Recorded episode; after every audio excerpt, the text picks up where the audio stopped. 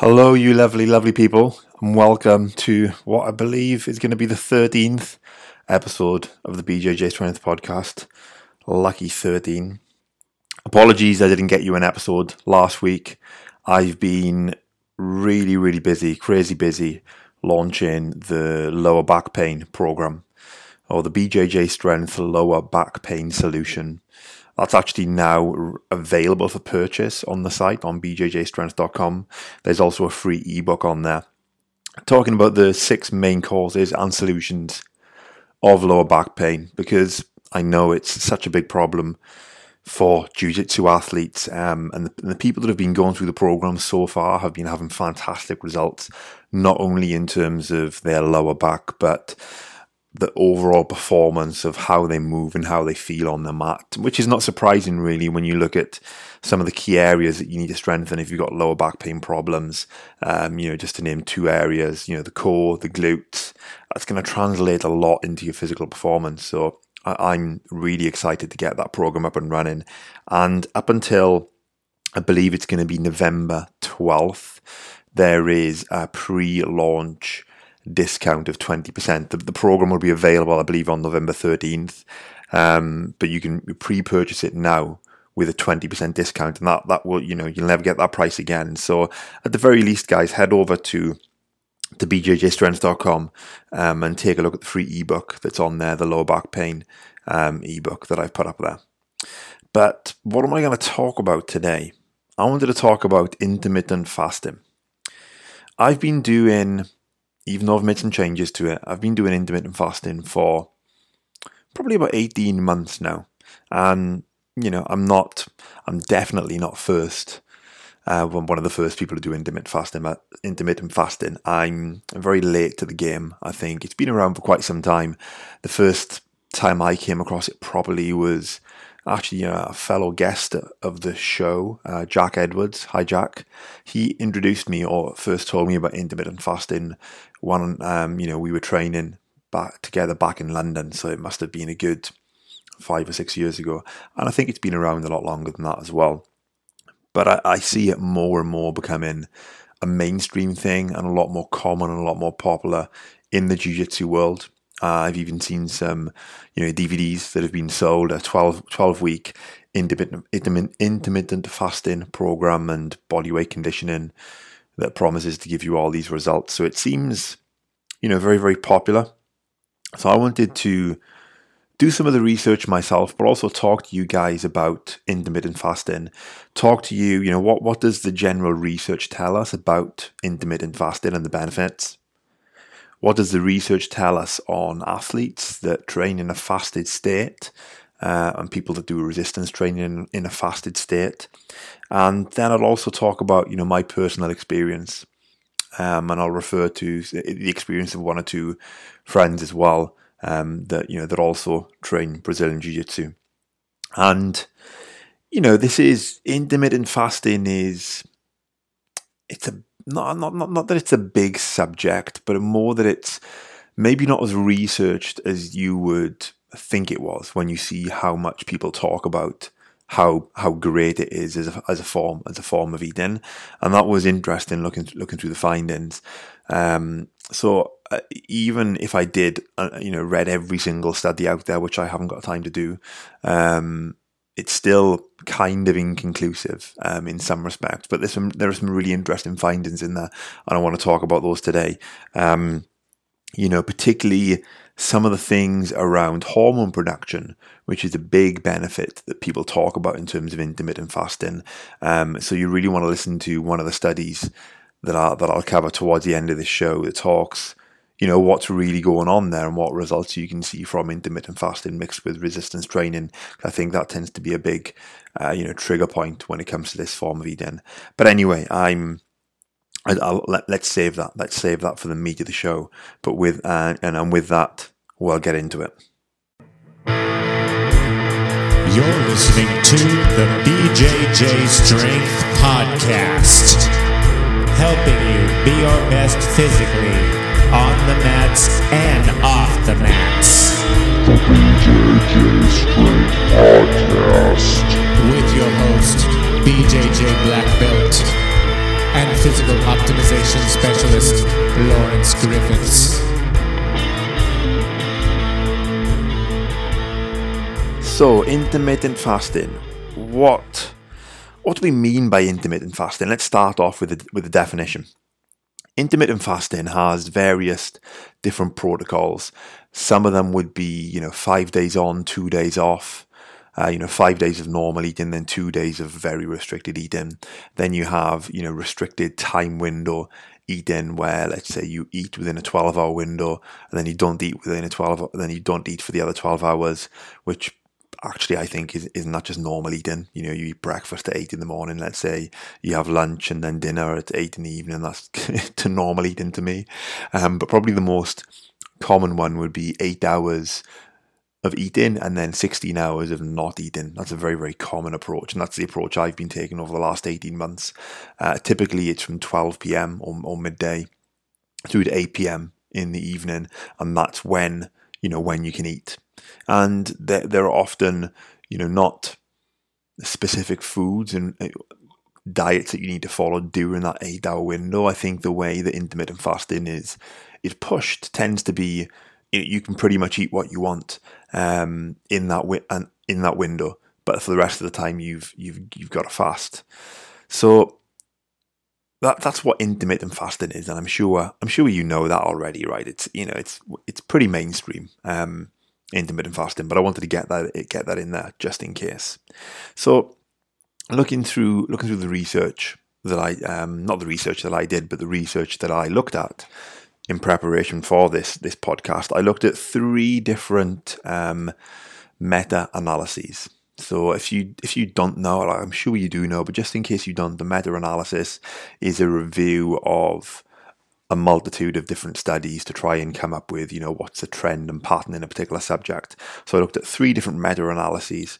Um, one of them looked at 16 studies, another one, another looked at another six studies, and another looked at a, another six studies. You know, they may not be all you know, mutually exclusive studies, but you know, three meta-analyses were performed. So um, there's quite a lot of you know research and evidence in that respect. And yeah, the long and the short of it is that intermittent fasting, when you look at these results, doesn't have a, a, a greater difference. Um, when I say a, when I say a greater difference, I mean in terms of statistical significance, right? Are the result are the results statistically significant? And what I mean by that is any differences are they, you know, by chance, um, just by pure coincidence, or does it show a true trend? Um, and that's I won't bore you with the ins and outs of all of that. But the, the point that I'm slowly trying to make here is that if you look at intermittent fasting in its various forms, and then you look at normal calorie restriction just through normal dieting, there doesn't tend to be a significant difference in the amount of weight lost. So I'll, I'll say that again. These studies, when you look at a normal, just calorie restriction diet, where you just restrict the calories but eat throughout the day, or you look at intermittent fasting, where you, you, re- you reduce that eating window, these studies show that there's not a significant difference in the amount of weight lost. So that's the first point that I want to make. If you're looking at just losing weight, then you know intermittent fasting and just norm, just reducing how much you eat in general doesn't seem to have much of a difference. Um, you know, I think there can be a misconception that intermittent fasting is this amazing silver bullet that is better than any other diet that really, really works. So what's you know what's going on there and you know maybe intermittent fasting is just reducing the amount of calories that we eat in that window you know if you're going to eat um, over an eight hour period and I, I know i found this in my personal experience is that you know it can be hard in an eight, eight hour window to get in the same amount of calories that you would in 12 to 14 hours of eating, you you know you you're still hungry. And I personally have had to you know force myself to eat larger portions in that eight hour, eight hour window to get enough calories in, right, and to maintain maintain my body mass. So um, intermittent fasting and normal you know calorie restriction doesn't tend to differ in terms of its effectiveness for weight loss, but intermittent fasting is definitely when you look at this research an effective method of of weight loss. And I think the average weight loss, and you know, these different trials varied. Some of them for three months, some of them for a year. I think the average weight loss was, you know, around four four kilos or what's that, eight or nine pounds. It's it's a, it's a significant loss. Um, but I suppose it, you know it then comes down to what's the best method for you in terms of you know calorie restriction. Is it going to be intermittent fasting or is it going to be a normal diet? But the other thing that uh, was quite interesting when you look at when you look at these uh, studies, well, there's not this not not the the meta analysis analyses that I was looking at because um, I could only find one study uh, related to this. I'm not saying it's the only study, but it was one study from 1988. But there seems to be a lot. If you if you type in intermittent fasting and hormone production, you're going to see videos popping up saying how to boost growth hormone by 1200 to 2000 percent. Um, and there's a couple of different videos and articles that are going to pop up with these these massive these massive claims. And maybe my search wasn't deep enough and I'll keep looking. But I could only find one study that was done in 1988 that shows in a fasted state. And this study in particular, I think it was over a five day fasted state and they measured the growth hormone in in the participants you know, just before at the start of the five day fast and the end of the five day fast. And there was a significant increase in growth hormone production in the body across the, you know, there's, there's different measures in terms of the amount, how much is released, not how frequently it's released, I think. Um, but the participants, they, they did find an increase in growth hormone. So that is there, but I can only find that one study. So I think people talk about, you know, growth hormone you know, being, growth hormone increases being a huge a huge benefit of intermittent fasting, but there's not a massive amount of conclusive research on its impacts. Doesn't that you know doesn't mean that it's not there, right? Doesn't mean that it's not an impact. Um, and I'll talk about my personal experience later on. But you know the way some people talk about it, you would think that there's reams and reams of research behind this. So that was one thing in terms of uh, the growth hormone. But you know, wait, you know, wait till the I talk about the last study in this show around um, not growth hormone, but you know testosterone. Oh, sorry, it actually will be growth hormone, growth hormone and testosterone. There's some interesting findings there from a study more related to resistance training, but I'll, I'll get into that later on. And the other thing that you know when we look at intermittent fasting, there's a lot of talk about you know health benefits. Um, you know uh, impacts on you know general health, you know diabetes, cancer, etc.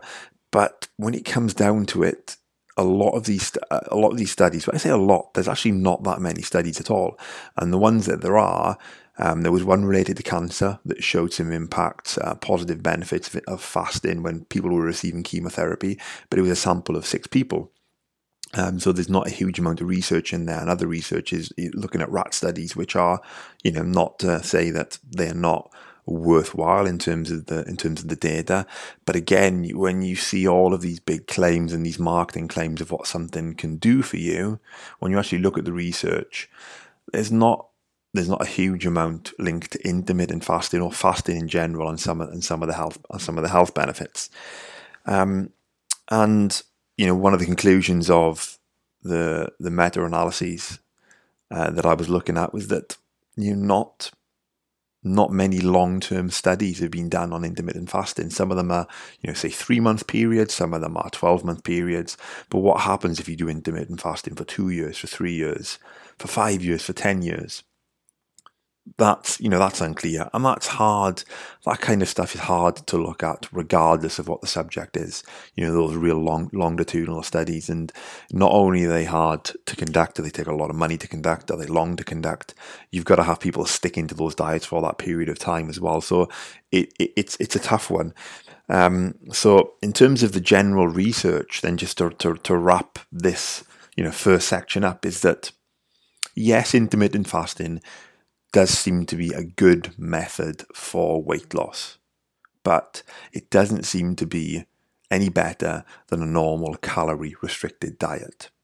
So, you know, the mechanics of ex- exactly of what's going on in terms of the fat loss for intermittent fasting is it, you know, is our our body, and I'm using inverted commas, going into fat burning mode, as people often claim. You know, when you when you starve yourself and you don't eat, is that is is the body then tapping into the fat sources, or you simply just eating less? Would you get the same benefits from a calorie restricted diet, or is it a combination?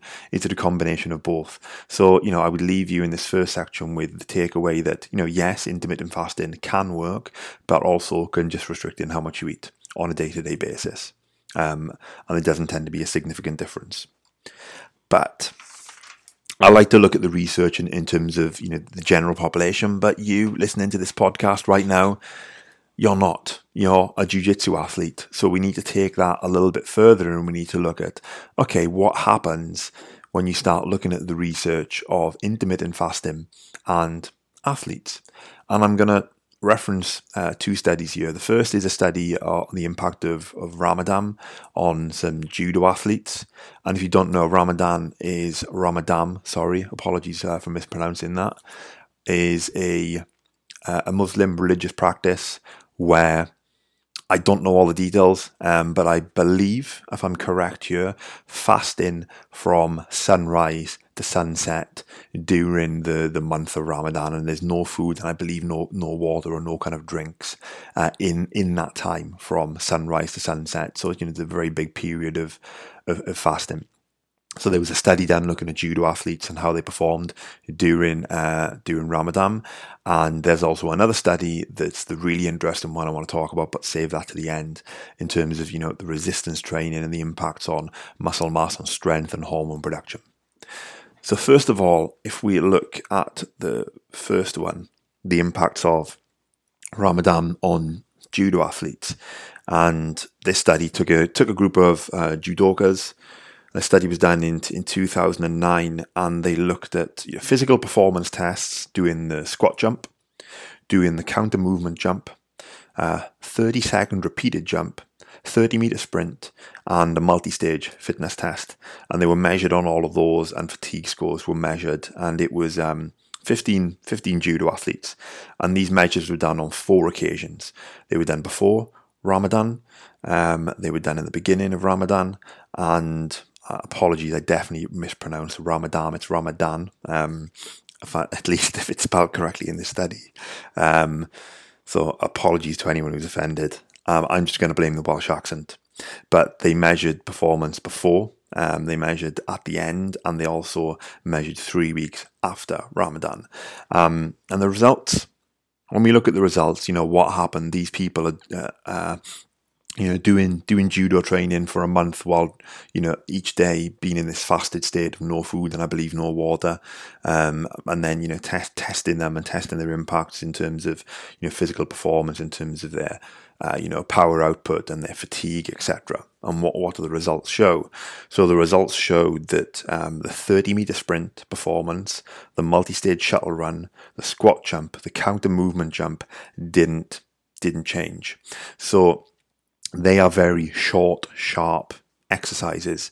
So we're looking at anaerobic capacity. We're looking at you know, you know power power production, and you know in a fasted state that that you know didn't seem to have an impact when we look at the, these results. But when you look at um, uh, some of the other tests, like the 30 second repeated jump, you're getting more, that's more of an aerobic capacity, right? In terms of what you're, um, in terms of the exercise you're trying to perform, repeating something for 30 seconds. There was, yeah, the results were slightly lower in terms of the performance at the end of Ramadan compared to the beginning of Ramadan. And then the other measure they looked at was there was a minor reduction in body mass and the overall fatigue scores actually um, increased uh, during during the test and throughout Ramadan. So what it um, what this tells us is there's the only diff- the only impact that the study found was you know for the 30 meter jump test, uh, 30 second sorry, 30 second jump test and also for the fatigue scores uh, did did increase. But in terms of the power output for the more short, sharp type tests, then there you know was no no no difference. So it's a bit of a mixed it's a bit of a mixed study, um, and it's not you know an exact comparison of intermittent fasting, but I think it's a good, you know, good piece of research to look at that for most, in most cases, for most tests in this situation, people were able to maintain their physical performance. Um, it was only for a four week period because that's how long um, Ramadan is. Um, so, you know, intermittent fasting, you know, what would happen after eight weeks? What would happen after 12 weeks? What would happen after a year if the body adjusts and adapts to that? So, yeah, there wasn't an improvement in performance, definitely in them, but the, the, the decrease in performance was marginal. So, then you've got to try to think of okay, if I do intermittent fasting, I'm a jiu-jitsu athlete and I'm training all of the time, what does that mean for me? You can probably get away with intermittent fasting and have, you know, very little impact on your physical performance. Um, and I'll, I'll I'll go, you know, I'll talk a bit more of that towards the end in terms of personal experience and how you can think about whether intermittent fasting is for you or not. So that was the first the first study in relation to you know fasting on sports performance in athletes. Now the next thing that I want to look at, and it's it's the last study I'll reference um, in in this show, uh, a, a, an article published in the uh, Journal of Tran- Translational Medicine, and this was very interesting. I won't link all of the studies in the show notes, but I will link this one because if you're interested, I think there's there's a lot of stuff in there, a lot more than I can, you know, bring out in this show without really boring you to tears. But I'll, I'll call out some of the, the, the main findings, and if you want to, you know, really dive into it, you, you you'll have that at your disposal because it was really interesting. So this was done, and let me just double check the date. I believe it was this study was published in 2016. Yeah, 2016. So fairly recent, fairly recent, and they took um, took a group of 34 subjects and split them into two groups. I believe I believe these were men. I'm not going to go look at the details. I believe I believe they were males and split into two groups of, of 17. And they split the groups into one intermittent fasting group and then one normal eating group. The intermittent fasting group ha- were allowed to eat between uh, 12 p.m. and oh, sorry, I believe it says, here 1 p.m. and 8 1, 1 p.m. and 8 p.m. is when they had them their first and last meal and then another meal at 4 p.m. So it's uh, I suppose if you start eating at eight o'clock, then you know you're not you don't finish eating at eight o'clock. So it's roughly an eight-hour window where people were where they were allowed to eat in the intermittent fasting group. So you know roughly that midday period to around about eight p.m. in the evening, which is a very common protocol. And then the other group had three meals per day, which was an 8 a.m. meal, a 1 p.m. meal, and an 8 p.m. meal. So breakfast, lunch, and dinner at the more traditional times. And both both groups were you know very controlled in terms of the amount of calories they ate and the amount of protein um, that they, they, they, ate and their food diaries were measured seven days a week to, to, to monitor that. And they were put onto this protocol for eight weeks in total. And over those eight weeks they did resistance ty- uh, resistance training three times per week. And unless I've misinterpreted the you know the, the write up here uh, the resistance training was done between 4 p.m and 6 p.m. So this is not not critical, I suppose, when we start looking at the looking at the results, but not having trained in a fasted state, I think, is interesting. I would have liked to have seen this study when people did the resistance training in a fasted state, because a lot of the conversation I hear is doing the doing the resistance training in a fasted state is when you get some of the big, yeah, you know, big boosts in hormone production. But anyway, just I need I, want to point that out that both groups trained between 4 p.m. and 6 p.m. and they were both in a fed state. And as I said, you know, both groups had, you know, very closely matched calorie intake and protein intake. So, what were the key findings? Um, there's a lot of a lot of data in this in this study. So, definitely, if you if you're interested, take a look at the link in the show notes um, and go read it for yourself. But I'll just talk about you know three of the the key things that went on here. The first one was that in the intermittent fasting group, they lost significantly more fat mass than the normal eating group. On average, the intermittent fasting group lost about one and a half kilos of fat mass. That's a little over three pounds over eight weeks. And then the uh, the the non-diet group lost 0.3 kilos Um, so not even one pound in, in terms of fat mass, and that was a significant difference, right? So when we look at the statistical significance of the results, there was a difference, right, between the intermittent fasting and the non-dying group. So that's that's important, and that's very interesting. Um, but it's even more interesting when you look at the next the next set of results. So they also measured the arm muscle mass, thigh muscle mass. Then they measured the bench press, and they measured the leg press.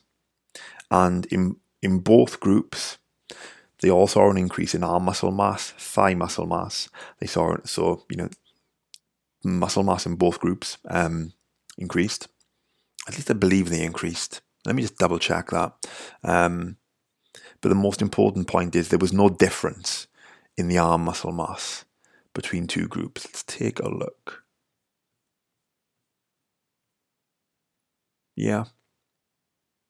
Yeah, both increased. Both groups increased arm muscle and they increased leg muscle mass. Um, but there wasn't a difference between the two groups. The you know, the fasting group didn't gain more muscle mass when compared to the, the non fasting group. So I kind of interpret these findings in, in two ways. The first one would be that, you know, having a, no, they're not, they didn't restrict calories in this sense. Not eating for 16 hours didn't mean that, okay, they lost fat, but they also lost a lot of muscle mass compared to the non diet group. And I think that's an interesting one because at least when I was growing up and first getting into strength training, the kind of mentality was, you know, you've got to eat all of the time. You've got to eat protein all of the time. Otherwise, you're going to waste away. And I think when I was, you know, most focused on building muscle mass when I was playing rugby, I used to eat seven or eight times a day. You know, eating every kind of two and a half, three and out, three hours. And if I didn't, I'd start getting stressed out, and I'd start freaking out that I'm going to waste away. I'm going to lose all my muscle. I'm going to lose all my my strength, etc., etc. But when we look at least at this study, that doesn't seem to be the case. You know, people are eating doing eight hours. They're getting in, you know, a good amount of protein, a good amount of calories. But for the other 16 hours, they're not eating, and they're actually increasing their muscle mass. They're not wasting away. Um, so that's an interesting thing.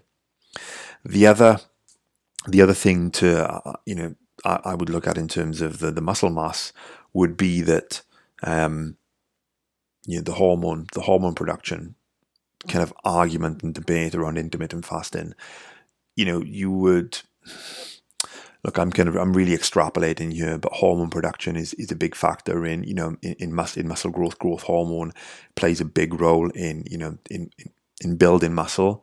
So you know, there wasn't a, there wasn't a greater increase in muscle mass in the fasting group versus the diet group. So it kind of starts to suggest that, you know, is that hormonal impact that we think is there, is it actually there with intermittent fasting versus normal eating? And you can say the same things for the increase in, in bench press, um, strength and, and, and leg strength as well. That you would maybe think that, okay, you know, are you going to you know, perform better and therefore gain more strength when you get this boost of hormones that we're supposed to get with intermittent fasting? Um, you know, it doesn't doesn't really seem to be the case. But you know, what's more important, I think, is that if we, uh, you know, uh, again thinking about the the study with the judokas, um, they there was some, you know, there's some performance, um, you know, and detriment from the fasting, but you know, for a lot of the a lot of the cases, didn't seem to have an impact, and we can see this here with a more controlled intermittent fasting versus normal eating group, that both groups increased their bench press strength and both groups increased their their leg strength, and there was no difference between two groups. One group didn't get significantly stronger than the other over this eight week period, so it doesn't seem to be benefit to intermittent, fasting in terms of strength training, but um, if you want to use it as a method for you know, losing weight, over the long term. And you know, if you train jiu-jitsu, jiu-jitsu is a weight class sport, then there doesn't seem to be a detriment, you know, in terms of at least developing developing strength. And it's a different kind of training to jiu-jitsu, but an interesting one nonetheless. So that was that was interesting. Uh, I, I, keep repeating the word interesting. Um, there's a there's like what, what's that film? is it Captain Fantastic with Viggo Mortensen, and he takes his kids around America in a converted school bus. And ever since watching that film, there one of the one of the girls on the bus, or one of the one of the one of the guy's daughters says, uh, interesting is, is is a banned word on this bus. So every time I go to use the word interesting, it makes me think of that, and I'm like, ah, oh, shit, I should be using another word to describe what I'm talking about. But anyway, the next finding that I found fascinating, there you go, that's a different word, that was fascinating, was looking at the insulin like growth factor, or IGF 1, and testosterone in the fasting group um, compared to the the non-fasting group over the eight-week period. And what was interesting, and this is kind of converse to what a lot of uh, a lot of people think with with fasting is that testosterone and IGF one decreased in the fasting group, but didn't decrease in the non-fasting group, and it was also um, significantly different. So this study suggests that fasting and resistance training over an eight week period, or intermittent fasting and resistance training over an eight week period, actually decreased the levels of testosterone and IGF 1. So that was kind of counterintuitive, at least to me. Um, when you look at the paper, they, they talk about, you know, suggest some ideas of what's going on there, and it's you know, there's no real kind of clear mechanism to say why this may be happening, but there wasn't a decrease in muscle mass. Um, so there was, and there wasn't a decrease in strength. So you know maybe the the, the, the decrease in testosterone and IGF one doesn't really, at least on these two factors, right? There's a lot of a lot of um, things going on, um, you know, physiologically with with hormones, but at least for those two factors, didn't seem to have an impact. So. I don't know on that one. I don't really know what that means. I don't think the, the, the people writing the paper know exactly what that means, but it's something to definitely put out there um, and something to consider. Maybe, and this is just a theory, that some of the benefits from the growth hormone production um, are, you know, acute benefits. So you get them just after the training. Somehow that has a benefit in terms of the, the recovery and performance. I don't know because this study didn't measure um, testosterone and IGF 1 in that way. They, they weren't training in a fasted state. So it would be interesting to see that kind of research in the future, but definitely, definitely counterintuitive. So, to wrap up this section in terms of intermittent fast, fasting and athletes, because you're a jiu jitsu athlete, what does it mean? There are, you know, looking at these two studies, because um, there's not a whole massive amount of research, but looking at these two studies, the impacts on judo athletes showed that were some impacts, some marginal impacts. Um, on training during Ramadan and performance, but on the whole, didn't really seem to have an impact in terms of fasting and athletic performance. Then the the other one, which is very interesting, is this resistance training group, where by the looks of this, you're going. If we, if we take this to be true, and we could apply this for you know other people, if you resistance train and intermittent fast versus resistance train and eating normally, but keep the kind of you know calorie and protein intake the same, you're going to you're going to gain muscle just as you would in the normal um, group. You're going to you're going to increase strength just as you would in the normal eating group. There's not a difference between the two, but the most interesting one is that you know you're going to lose more fat mass, at least according to this study, and I think that's what a lot of people would be very happy with, right? To you know build a little bit of muscle, increase strength, but drop fat. Um, but you know, there is that call out of some of the mechanics with testosterone and IGF one production seem to drop in the intermittent fasting group, and you know, there's not enough research to suggest if that's a bad thing, if it's a good thing, uh, and what's really going on. But definitely worth calling out. So that wraps up that section, and now I want to talk a little bit about my personal experience. And as I say on all of these shows, I don't talk about my personal experience because I think it's a gold standard, but it, it's a data point of one, and you can't really draw too many conclusions on that. But it, you know, it adds a little bit of context to what's going on and gives you a little bit of flavour for someone who else is who's training jiu-jitsu four or five times a week and doing all strength and conditioning, etc., etc., and what intermittent fasting did for me. So, I started intermittent fasting, as I said, about 18 months ago, maybe maybe a little bit a little bit longer, and the the I call it a protocol. Um, yeah, let's call it a protocol. The protocol that I followed is I would fast between 8 p.m. at night until 12 the next day for six days a week. I would then um, eat breakfast one day a week with my family on the weekends because I don't want to be that guy that never sits and has breakfast with their wife and kids. But anyway, that's that's what I would do. And then I would also, you know, my breakfast. I say I didn't eat breakfast. My breakfast was, you know, coffee with a tablespoon of butter, a tablespoon of coconut oil, and then sometimes some raw cacao and some uh, some maca powder in there. That was my breakfast. So I was getting calories. So maybe it's not true intermittent fasting. Um, but other than that, you know, not really eating eating a big meal. And then my typical day would be some kind of strength and conditioning, 6 a.m. in the morning on Monday to Friday. And, you know, mostly that's um, like a 20 to 30 minute session. Sometimes it'd be intense strength and conditioning, like heavy kettlebells, heavy pull ups, um, working on the gymnastic ring rings are very strength based.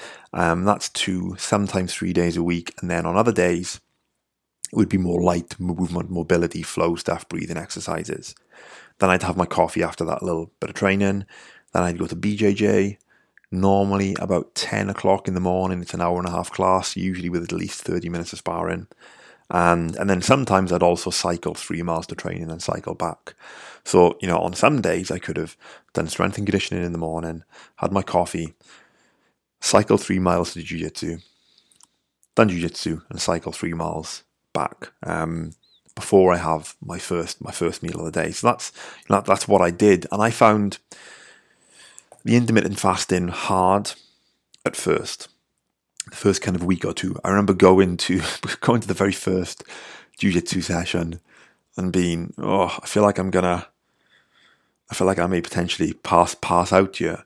Um, but that lasted for about two or three days, and my body kind of adapted. And after that, I felt a lot, a lot had a lot more mental sharpness, a lot more mental clarity when I was training. Um, and mental clarity seems to be one of the big things that big benefits that came out for me for intermittent fasting, and I think I've seen that. Or, with, you know, I've not recommended intermittent fasting yet to many clients. Um, it's still, I think, early in terms of you know how it's how it's going to play out with results and research, etc. But when speaking to other people that have been doing it, I've got you know two friend, two other friends will do intermittent fasting and also train jiu-jitsu um, and follow a very similar protocol. One of the big things that they found is that mental clarity and I don't know the mechanics of what's going on there, but probably, you know, when you eat, you have a big meal and suddenly you get, you know, a spike of insulin and your body's digesting all this food, all the, all the energy goes to the digestive system. You want to sit down and take a nap and kind of curl up in the corner. Um, but I found that when I wasn't eating breakfast, I had a lot more mental clarity during, during the morning. So that was, you know, a big thing, a big thing for me, definitely, definitely. And over time, and it, this happened fairly easily. I didn't, I never felt with intermittent fasting. You have the odd morning where you're like, oh, I feel like I need to eat something, but mostly it felt fine. It felt pretty easy after the first two weeks. You know, there's an adjustment period, but after the first two weeks, I kind of really enjoyed it. And over the period of you know 12 to 18 months, I dropped about 10 to 15 pounds. I think mostly body fat. I'll be honest. I'm you know I measure some stuff quite religiously, others I don't. I didn't measure my body fat at the start and muscle mass. I wish I had, but I didn't. Mostly, I think it was um, body fat, but I think I did lose a little bit of muscle mass over that over that period. But I didn't. I never, never saw a detriment to my performance. I never saw um, a decrease in strength. In fact, I saw increases in strength personally. Um, you know, even though I do a lot of body weight stuff, I do do a lot of kettlebell stuff as well. So, you know, my ability to move, um, shift, shift the kettlebells increased, um, absolutely increased over the last 12 to 18 months. So I didn't really see a, a detriment to my strength training and didn't really see a detriment to my, my jujitsu. And I've, like I said, I do a lot of, I do a lot of sparring and particularly on Fridays. Fridays will be an hour and a half of rolling just back to back, an hour and a half of six minute rounds.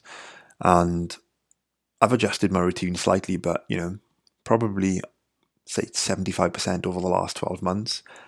I do a strength and conditioning session, a heavier strength and conditioning session on a Friday, and then go in at 10, on, on Friday morning at 6, and then go in and do a 10 a.m. jiu-jitsu class. And that's an hour and a half of sparring, and never, you know, never once have I felt, shit, I wish I'd eaten food, otherwise I'm burnt, I'm burned out. So that's, you know, my personal experience, but I've changed it. Very recently I changed it. I found that it was not so much the strength session in the morning, not so much the jiu-jitsu class at 10 a.m., but I was finding that on the days where I was doing strength and conditioning and then doing jiu-jitsu and but not eating anything, over time I felt like my recovery in the afternoon wasn't as good. I was starting to feel a little bit more sore and a little bit more stiff than than I normally would. So what I've added in recently, and this was after listening to George Lockhart on the Joe Rogan podcast, an incredibly knowledgeable uh, guy, and I would look for that podcast if you haven't listened to it already. It's uh, George Lockhart. It's the same one where um, oh, John is it John Kavanagh, Conor McGregor's coach. He's on there as well, but it's mostly George Lockhart speaking about nutrition because uh, he works a lot with MMA athletes and he was talking about you know the intake of um, fructose, um, I believe dextro, dextro, dextrose. Um, my pronunciation is terrible today, guys. Sorry, I'm out of practice after missing last week. But fructose, dextrose, uh, salt, and caffeine immediately after training, and the combination of those has you know an incredible effect in terms of the, the replenishing replenishing glycogen stores in the muscles. So I tried that one Friday after training, after my you know 10 a.m. class, so about about about 12 p.m. I had an apple, I had a banana, I had a big tablespoonful of honey, and I had a some green tea and water with quite a bit of Himalayan salt in there, and I felt great. It felt like my my recovery really kind of kicked into overgear almost, overdrive rather than overgear. Um, so I've I decided to change my eating on the days that I do heavy strength and conditioning, which at the moment is two days a week in the morning, occasionally three days.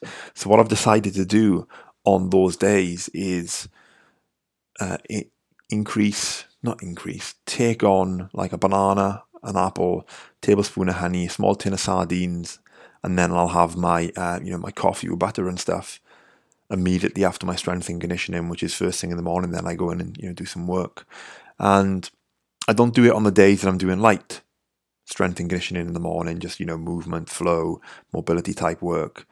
Um, do you know what? I've been doing it for about three or four weeks, maybe a little longer, and yeah, it's hard to tell how much of an impact it's it's going to have. But I, I feel like at least at the beginning, it's it's improved my recovery.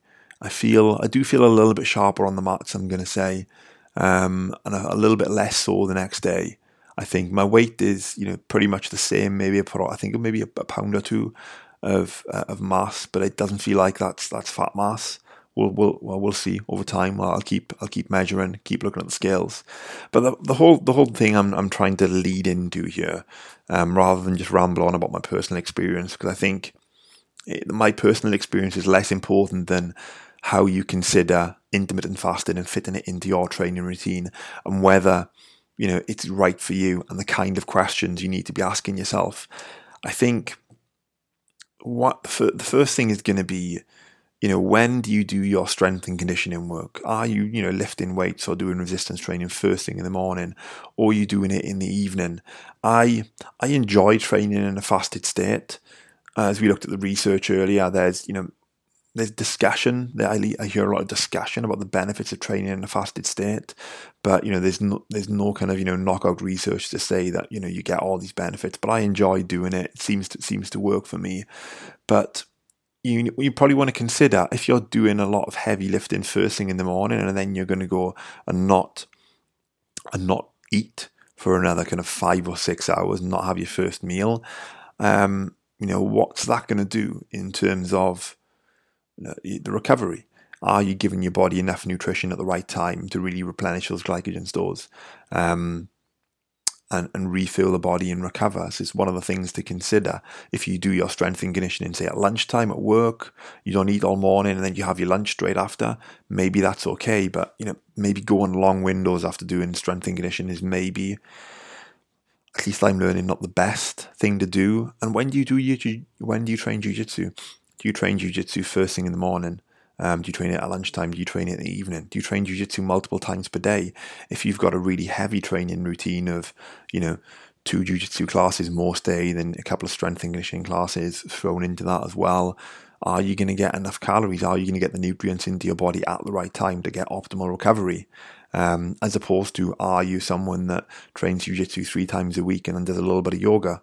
You know, maybe then intermittent fasting is going to be more is going to be more appropriate to you. So it's all um, all of these questions you need to consider, right? I don't think a simple 12 to 8 window of eating is going to work for everyone based on your tra- training routine. You don't have to do a 12 to 8 window. Maybe you can do an 8 in the morning till 4 in the afternoon window. Um, is that 8 hours? Yeah, that's 8 hours. You know, play play with it, but take measurements, see what's going on. Um, and I'm going to give you one example of uh, the same friend that I mentioned earlier, um, I'm going to mention him by name, uh, Orlando Alonso. He's a very good friend of mine. I think he's got a mention in, the, in a couple of other shows, actually.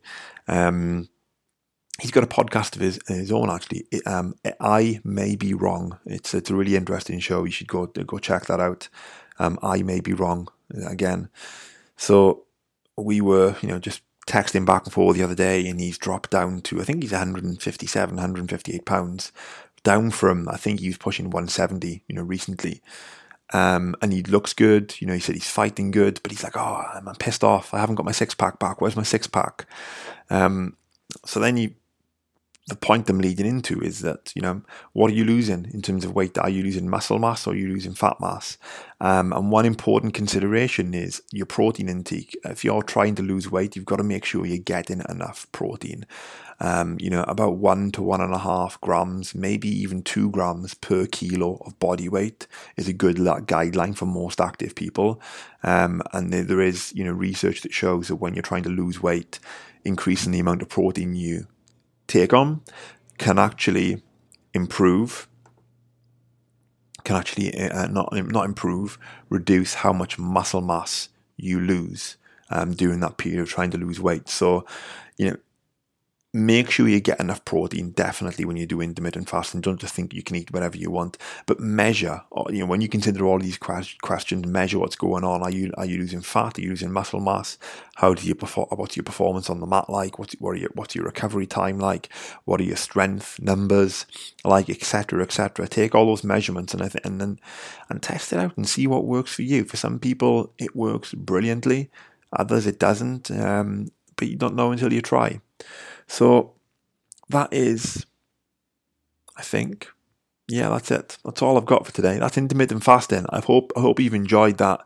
I think it's something that I'm going to need to continue continually revisit over the years as more and more research becomes available, and you know I revisit everything whenever whenever stuff comes onto the market, um, so to speak uh, and becomes becomes popular, I think it's important to consider it. It's important to consider how it works for you, but it's also important to consider the research. So I hope you've enjoyed that. I hope you found it interesting. I found it interesting looking at the research. Um, so it's been good speaking to you guys. If I haven't mentioned it already, I know I have, but if you didn't didn't catch it at the start, head over to bjjstrength.com. The lower back pain solution is now available for pre-purchase up until November 12th. And if you buy it before uh, midnight, November 12th, midnight Pacific time. You can get 20% off the, the pre pre launch sale before it gets released the next day. So get on over. And there's also a free ebook with uh, looking at looking at lower back pain and some solutions. It's a huge problem in the general population and in athletes. If you haven't got lower back pain at the moment, then even looking at some of these exercises are going to be almost an insurance policy to how to protect you from lower back pain in the future, right? Nothing is foolproof, but if you do put some of the right things into your routine, very simple exercises actually. So head over to the the, the site and get get the pod, get get the podcast.